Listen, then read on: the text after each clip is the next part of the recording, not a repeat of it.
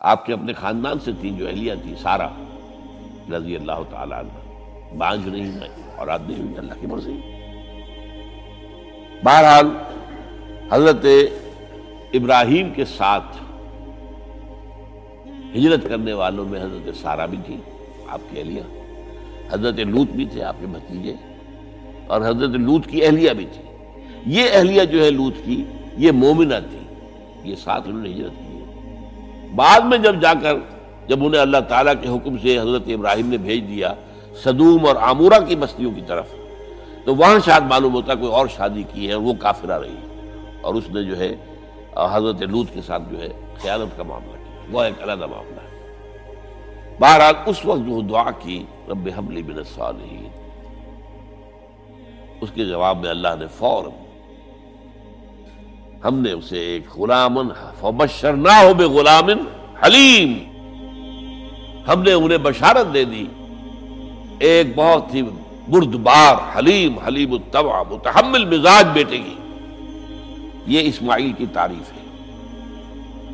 Note کر لیجیے گا، دوسرے بیٹے ہوئے حضرت سارا کے بعد میں۔ ان کو کہا گیا ہے، غلام علیم علیم، عالم۔ حضرت اسماعیل کے لیے کہا گیا ہے، غلام حلیم، بہت بڑے حلیم، متحمل مزاج، بہت بادشاہ اس کا بھی تھوڑی سی داستان بیان کر دوں۔ حضرت سارا کہاں کہ یہاں اولاد نہیں تھی۔ حضرت ابراہیم ہجرت کر کے آئے تھے کہاں سے؟ پیدا کہاں ہوتے شہر ار۔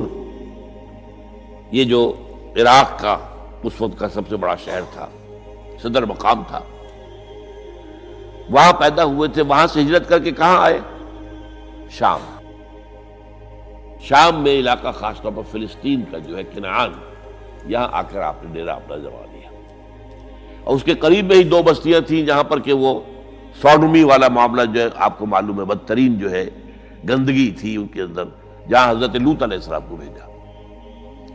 پھر انہوں نے ایک سفر کیا مصر کا۔ اس کی وجہ بھی سمجھ لیجیے، مصر میں اس وقت جو خاندان حکمران تھا، وہ عرب تھا اصل وہ مصری نہیں تھے، وہ فرائنہ نہیں تھے۔ وہ مصر کے تھے۔ عرب سے آ کر لوگوں نے قبضہ کیا۔ تو حضرت ابراہیم وہاں گئے۔ وہاں ان کی بڑی پذیرائی ہوئی۔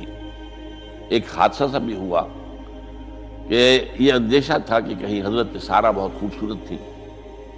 تو کوئی بادشاہ جو ہے، وہ بادشاہوں کے اپنے انداز ہوتے ہیں تو کوئی جو ہے، کوئی غلط حرکت نہ کرے۔ تو کہا کہ سارا سے کہا کہ میں جب یہ مجھ سے پوچھے گا یہ کون ہے تو میں کہہ دوں گا میری بہن ہے۔ میں کہوں بیوی۔ تو پھر تو وہ کہے گا ٹھیک ہے، پھر یہ اب میں لیتا ہوں اس کو۔ بہن ہے۔ بارہ اس میں جو بھی ہوا، اللہ تعالیٰ نے حضرت سارا کی عزت بھی بچائی۔ وہ معجزہ دیکھا حضرت ابراہیم کی طرف سے جو اللہ نے پیش کیا۔ جیسے حضرت سارا کو مصر کے بادشاہ کی اس غلط نیت سے بچائے رکھا۔ پھر اس شخص نے جو ہے اپنی بیٹی حاجرہ یہ خدمت میں پیش کی یہ حاجرہ کنیز نہیں تھی، یہ اصل میں یہودیوں نے مشہور کر دیا ہے۔ یہودی کہتے ہیں کہ اصل بیوی تو تھی حضرت سارا اور سارا کے ہاں اولاد بعد میں ہوئی ہے، وہ ہے اسحاق۔ اسحاق کے بیٹے ہیں یعقوب یعقوب کی اولاد ہم ہیں۔ تو اصل تو ابراہیم کی اولاد ہم ہیں۔ حاجرہ جو ہے تو کنیز تھی لوڈی تھی۔ لہٰذا اس کی وہ عزت ہی نہیں، اسماعیل تو وہ عزت ہی نہیں، اسماعیل کا وہ مقام ہی نہیں۔ یہ یہودیوں کا قول ہے۔ لیکن وہ اصل میں کنیز نہیں تھی، وہ بیٹی تھی، شہزادی تھی۔ بلکہ تاریخ نے اپنے آپ کو پھر دہرایا ہے، کئی ہزار سال بعد۔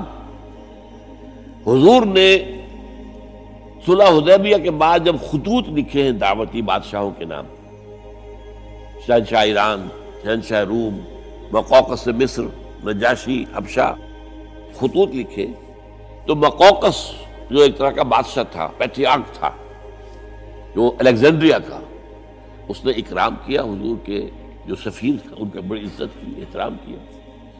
اور پھر حضور کی خدمت میں دو جو ہے، خواتین کو بھی بھیجا۔ اب اس زمانے میں یہی رواج دنیا کے اندر چل چلتے تھے۔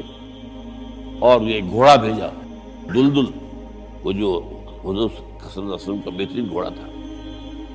تو انہی میں سے ایک کنیز جو ہے، ان سے حضور نے نکاح کیا۔ ماریا قبطیہ۔ اور ماریا قبطیہ سے اللہ نے اولاد دی حضور کو، عمر کے آخری درجے میں۔ حضرت ابراہیم نام رکھا ان کا۔ روڈ کی سائیکل مکمل ہو رہا ہے۔ ابراہیم گئے تھے مصر، وہاں سے حاجرہ آئی۔ اور اس سے اسماعیل ہوئے۔ اسماعیل سے یہ ساری نسل چلی، محمد پیدا ہوئے۔ محمد کے نکاح میں پھر مصر سے آئی ہوئی ایک خاتون آئی ہے ماریا قبطیہ ان سے جو پیدا ہوئے، ان کا نام ابراہیم رکھا۔ یہ گویا کہ یہ ایک ایک عجیب سائیکل ہے۔ بارہ لیکن جب حضرت سارا نے دیکھا کہ میرے ہاں تو اولاد نہیں ہو رہی، تو حضرت ابراہیم سے کہا کہ میں آپ حاجرہ کے ساتھ آپ، جو ہے، ضرور شوقت معاملہ قائم کر لیجیے۔ تو اللہ آپ کو ان کے ذریعے سے اولاد دے دے، مجھے تو امید نہیں ہے کہ میرے ہاں اولاد تو اس پر حضرت ابراہیم نے ان کے ساتھ وہ رشتہ قائم کیا اور اللہ نے اسماعیل جیسا بیٹا دے دیا۔ اب اللہ تعالیٰ نے حکم دیا حاجرہ اور اپنے اس بیٹے کو لے جاؤ اور جاؤ وہاں بوادن غیر زرعین۔ جاؤ وہاں حجاز کی اس وادی کے اندر، وادی غیر زرع، وہاں ان کو چھوڑ دو اب یہ امتحان دیکھیے۔ تبکل کا امتحان۔ حضرت ابراہیم لے آئے۔ کوئی متنفس نہیں۔ کوئی گھاس تک پیدا نہیں ہو رہی۔ کوئی درخت کا ہونا تو اور بڑی بات ہے کہ کھجور کا درخت ہو یا کوئی اور درخت۔ نہیں پانی نہیں۔ پانی کا ایک مشکیزہ تھا، ابراہیم کے پاس وہ چھوڑ دیا۔ کچھ کھجوریں تھی وہ دے دی اور چلے۔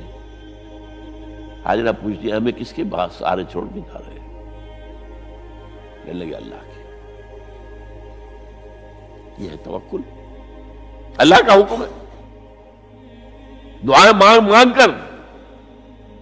رب حبلی من الصالحین۔ فبشرناہ بغلام حلیم۔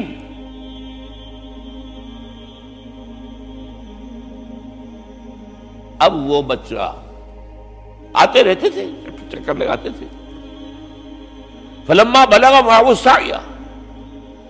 جب وہ بچہ اسماعیل ان کے ساتھ بھاگنے دوڑنے کے قابل ہو گیا کاموں میں ہاتھ بٹا رہا ہے، تیرہ برس کی عمر ہو گئی ہے، نوجوان۔ اندازہ کیجیے، سو برس کی عمر بوڑھا آدمی۔ اولاد اب تک ہوئی نہیں تھی، ایک اولاد مانگ مانگ کر دعا سے اللہ سے لی ہے۔ اب آخری امتحان آتا اس سے آگے کوئی امتحان نہیں۔ اس بوڑھے شخص کی نخل تمنا ہری ہو رہی تھی اپنے بیٹے کو دیکھ کر۔ فلما بلغ معه السعي قال يا بني اني ارى في المنام اني فانظر ماذا ترى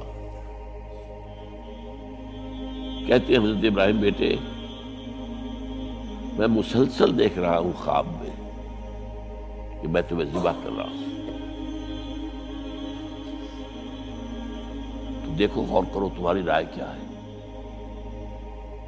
نبی کا خواب بھی وہی ہوتا ہے۔ اس میں کوئی شیطنت جو ہے، کوئی شیاطین جن و انس کی کوئی مداخلت نہیں ہوتی۔ پھر یہ کہ پے بے تین دن